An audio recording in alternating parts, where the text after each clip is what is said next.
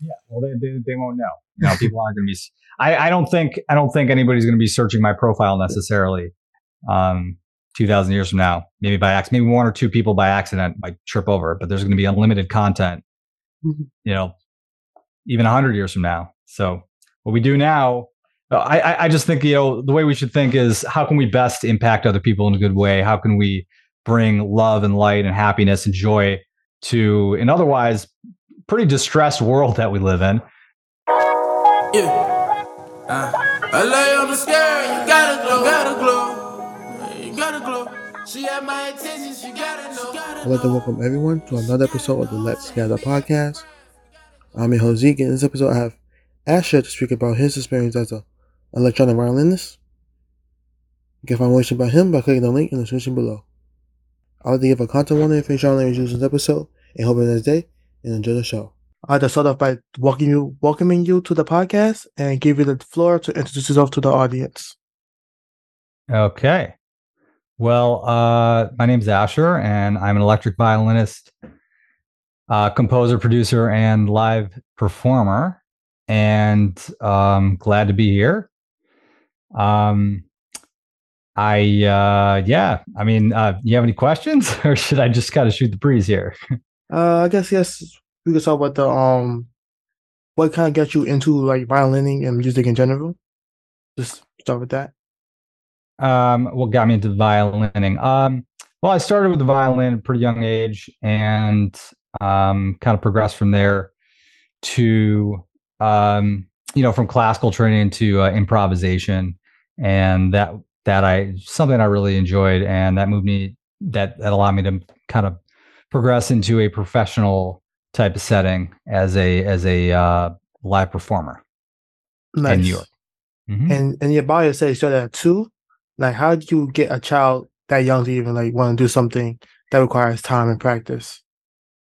Um, yeah. So, I mean, that was a choice of my parents, uh, and just because, uh, you know, I was just a happy kid at the time, uh, figured I'd just go go with the flow. So, week after week attending you know private lessons uh, allowed me to learn all these scales. And as i grew the violins grew. They gave me larger violins and um, playing in orchestras. So that's how i that's how, how i was able to uh, develop various skills on a pretty complicated instrument. Yeah.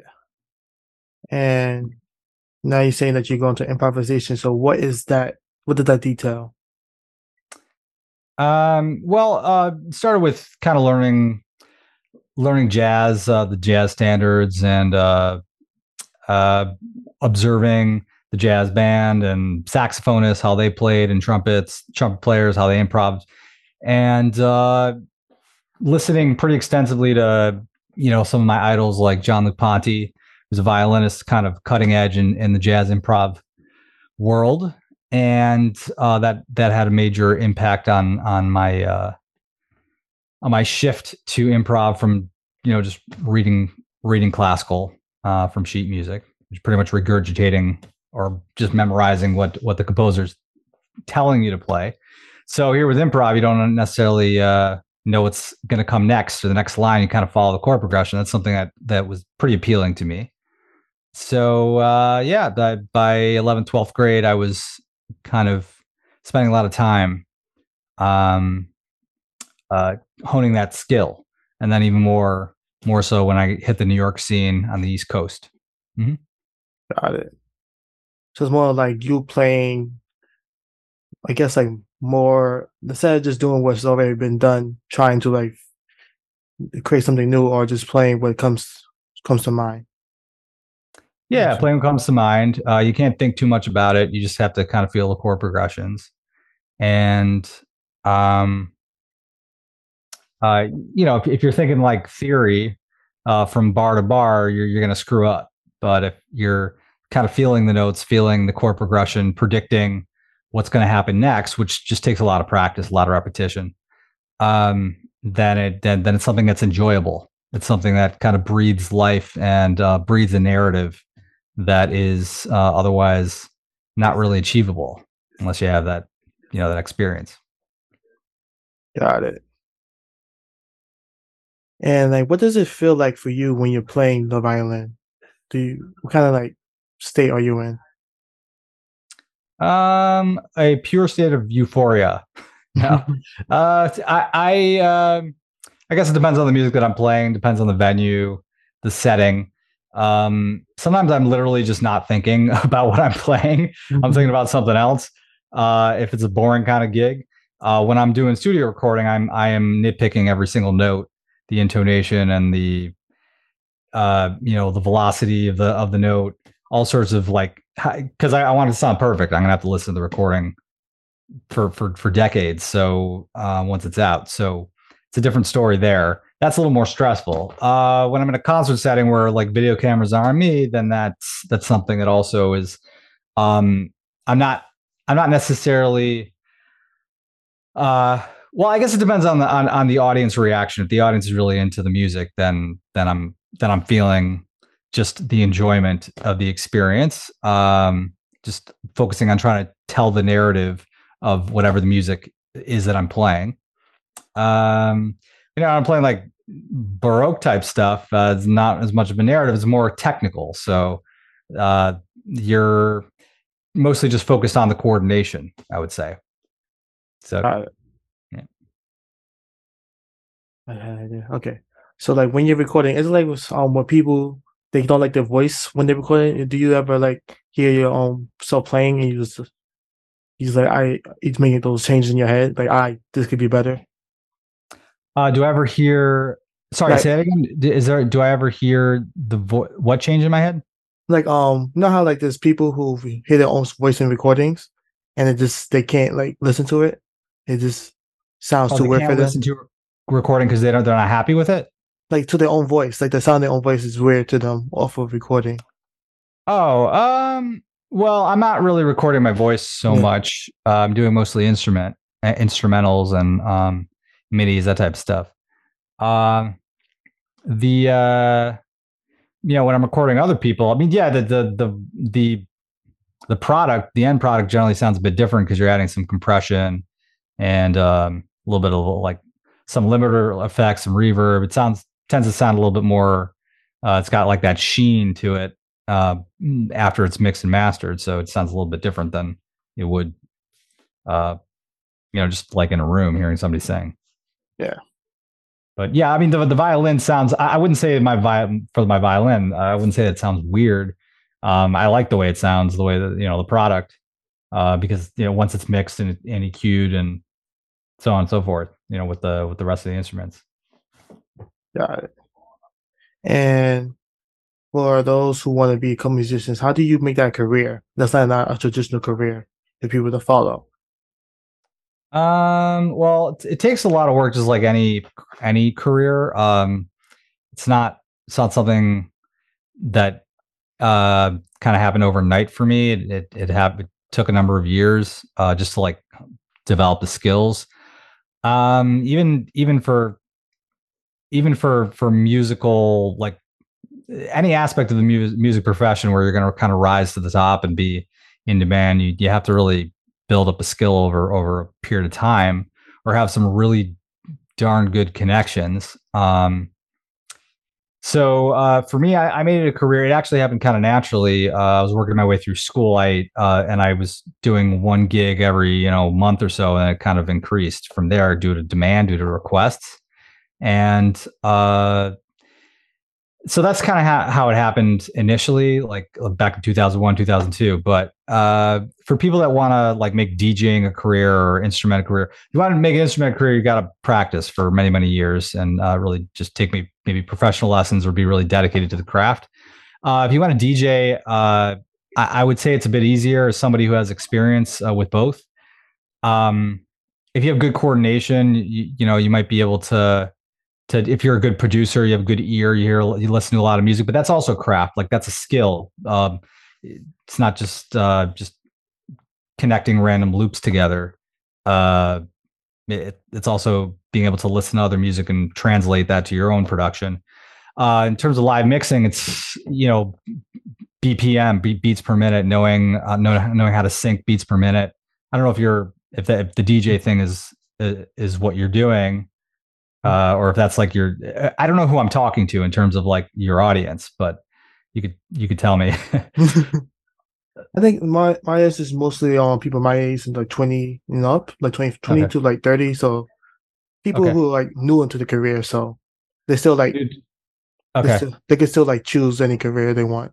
Am I covering? Am I covering the the ins, the instrumental versus DJ? Like I'm assuming we're, we're looking we're talking about a mixed group of, of Yeah. uh, listeners here.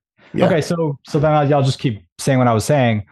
Um, it, I I guess it's a bit of an easier transition with with DJing, but but then there's the the business end of things that uh, is somewhat of, of a challenge. Um, building a company, a lot of people think, oh, all I have to do is just like mix turntables and, and just have a big catalog, and it's not. It's an investment in, in equipment. It's uh, it's access. it- It's it's being really uh, what's the word? It's being really uh, nimble when it comes to knowing how to access um, uh, music in the right genres, knowing how to respond to clients, um, knowing how to get your music out there and publicized. There's just there's a million hats you got to wear, and it's literally like being an accountant or a lawyer or a doctor. Um, you can work your tail off and become great in music, or you can just kind of sit back and not make much money, or it may just not be about money. It may just be about impacting many people, and that all takes a lot of work. So uh, you, you have to wear a lot of hats. You have to be, be a businessman. You have to be a musician. You have to uh, see your listeners as your clients. You have to see, you have to think about data um, the way an accountant would. Um, look at how, how what your return on investment is. Like look at how much you're spending on campaigns. Are they the right campaigns? Are they screwing up your social media profile? Are you connecting with the right people? You know, it's it's just like any other business. Just a lot of people don't realize that. Yeah. I can see like when you're a musician, you have to pretty much promote yourself. Have be good at the craft first, then promote yourself, and then make sure you're making the best decisions financially and otherwise to make sure that you continue to grow. Yeah, it's a, it can be a sticky field, as you you may already know, or that your listeners might know. It, it's a it's a saturated field, um, but it doesn't mean there isn't demand. It's just there, there are that you can't create, you can't generate demand. You can generate demand in anything, uh, in fashion and whatever. Uh, but uh, you know you got to be good at it, and you have to you have to you have to think you have to think critically, uh, just like in any career. Yeah. Mhm. And you're doing it, so it's possible. Yeah, there's a lot of people. There's unfortunately, I, I've spent, a, I've wasted a lot of time, um, kind of learning from gurus, uh, who kind of sent me waste, just sent me in different paths and different, uh, kind of not so useful, uh, promotional campaigns, uh, and I learned that after the fact. But, but uh, to my to my uh, to my credit, I did a lot of data crunching, and I realized, like after a year or so of wasting my time and money that this was not the the thing the, the, these weren't the campaigns that were useful for for growing my audience or for um uh building my career Yeah. So, That's the business. Everything's a business. it's a business yeah it's definitely a business Mhm. and so yeah if you don't want to treat it like a business you can you can be owned by somebody you could uh you could get a, a booking agent i was owned for like you know seven to ten years uh, by the same people booking me over and over again. I guess I should be grateful in retrospect because they did help me pay my way through college, but it wasn't really sustainable because I wasn't able to raise my prices. I wasn't able to build a a unique pathway, um, like my unique uh, brand. I wasn't able to create my unique brand as an artist. Um, so that there was a big void there. Uh, I wasn't able to, uh, you know, build an audience because it was just pretty much the work that was coming my way was generated by my booking agents. I wasn't able to negotiate pricing or anything like that. I didn't know where I was going to go. Uh, I rarely was able to, to negotiate pricing or how many hours I'd be working. So yeah, you don't have to treat it like a business, but um, if if you don't think think of it as a brand, as a business, you, you might you're going to have a lot of trouble uh, growing your income. I think unless you have a really good, honest team around you that really believes in your work. Yeah, I can see how they're pretty much even though you're getting work, they're the ones who's like doing all the work. So they're like the face, even though like you're the one who's putting in the work. So then it's like Mm-hmm. Yeah, they're taking the they're taking the business part of it, but you're not pretty much you're just more of a product at that point, not really the musician. Uh, yeah, I mean, if I'm the product, they're selling my services, but I I don't have any connection to the client or the or the uh the concert promoter. Um, I'm not gonna have much control of my career. Yeah. Nice. Cool. Second and go okay. So go back to performing. How is it like performing in front of a big crowd like Madison Square Garden and stuff like that? Do you ever feel pressure or is it you just so used to it now? Uh, do I feel pressure? Um, yeah, I mean, there's a lot of pressure when you're performing in front of, uh, you know, a huge audience. Um, even if you have a lot of a lot of uh, experience, um, yeah, st- stuff like that, like Carnegie Hall, that that those types of things are pretty can be pretty scary, pretty daunting. But um, uh, you know, what, what are you going to do? like, uh, turn it down? so, yeah, anything anything worth earning is, uh, you know, is is worth a risk and and uh, worth a couple of nerves. So, like, uh, oh no, I'm nervous, but this is so much money. I would, I could be nervous for a little bit. Yeah, well, it's, it's also the experience, but uh, I, have turned down gigs that that paid quite a lot um, on a number of occasions just because they just didn't fit fit the schedule. They didn't fit the bill. They didn't fit like my branding as much. Mm-hmm. Uh, depend, you know, I, I, to a certain extent, you know, you could be a sellout if you just we want to pay the bills, but um, it's not. I don't think it's always wise to take every gig yeah. that comes your way. Uh, you could end up like misbranding yourself. There's a there were there's a word like that. Yeah, I can see. You just gotta do what's best and what fits. Mm-hmm. And then sometimes switch like we may switch it up if you if that's like a good if that's a good part of the business. But yeah. Mm-hmm. I'm just thinking about like how you just there's so many people you just like just trying not to think, don't mess up because that's gonna mess you up anyway. If you think don't mess up, just go with it. Um, uh, you're saying uh, I'm saying, Say it again. I'm just saying, like, if I was trying to, like, I was the day, I was just trying to tell myself to not think about not messing up because that's gonna mess me up. But just think about it. Just get the best thing to do is just go with the flow. Yeah, go with the flow. Uh, also, like, if you mess up, okay, what's the what's what's the worst thing that's gonna happen? People are gonna laugh, throw tomatoes at you. You know, like, what's and, and and our our fear of like screwing up is generally amplified, like, beyond the reality of anybody actually caring. Like if it's embarrassing and you trip on stage or your pants fall down. So it's embarrassing in the moment. And then, like, let's just say there's a thousand or even 2,000 people in the audience. Um, how many of them are actually going to remember that? Uh, I don't know, a year down the road. Like, they may tell the story, oh, this funny thing happened, but it's like, um, you just have to if you if you if you realize how small your performance actually is in the grand scheme of things of like humanity, the history of humanity, we're just like a blip on the screen, and it kind of uh, kind of helps calm your knee, calm your nerves, um, and allows you to kind of just like you mentioned, go go with the flow. Um, realizing that if things go well, that's great. If things don't go well, then whoop de doo. Tomorrow's another performance. You know. Like, will they remember this in two thousand years? Probably not. Yeah, well, they they they won't know. You know, people aren't going to be. I I don't think I don't think anybody's going to be searching my profile necessarily. Um, 2000 years from now maybe by accident maybe one or two people by accident might trip over but there's going to be unlimited content mm-hmm. you know even 100 years from now so what we do now I, I just think you know the way we should think is how can we best impact other people in a good way how can we bring love and light and happiness and joy to an otherwise pretty distressed world that we live in um, and that's kind of like why I do what I do. I'm in music, uh, and, and that's that's really with my limited scope and reach and capacity and impact, uh, that's just what I choose to spend my time doing and uh, kind of fret, spend less time fretting and worrying about, okay, you know, what's, what if, you know, what if I trip? What if I play out of tune? Blah, blah, blah, you know, just uh, enjoy, enjoy the ride. That's what I'm trying to do. Noble like that. Thanks. Welcome. Mm-hmm. So yeah, you're saying a lot about music, my experience with music is very limited. A little bit of middle school, but not that much. More of a designer. So it's nice to see how like a lot of the same um themes and um lessons are in there also? Uh, nice to see. Oh, the same themes Yeah. and lessons from from middle school. You're saying? It's like to like art and like designing is also flows into um music.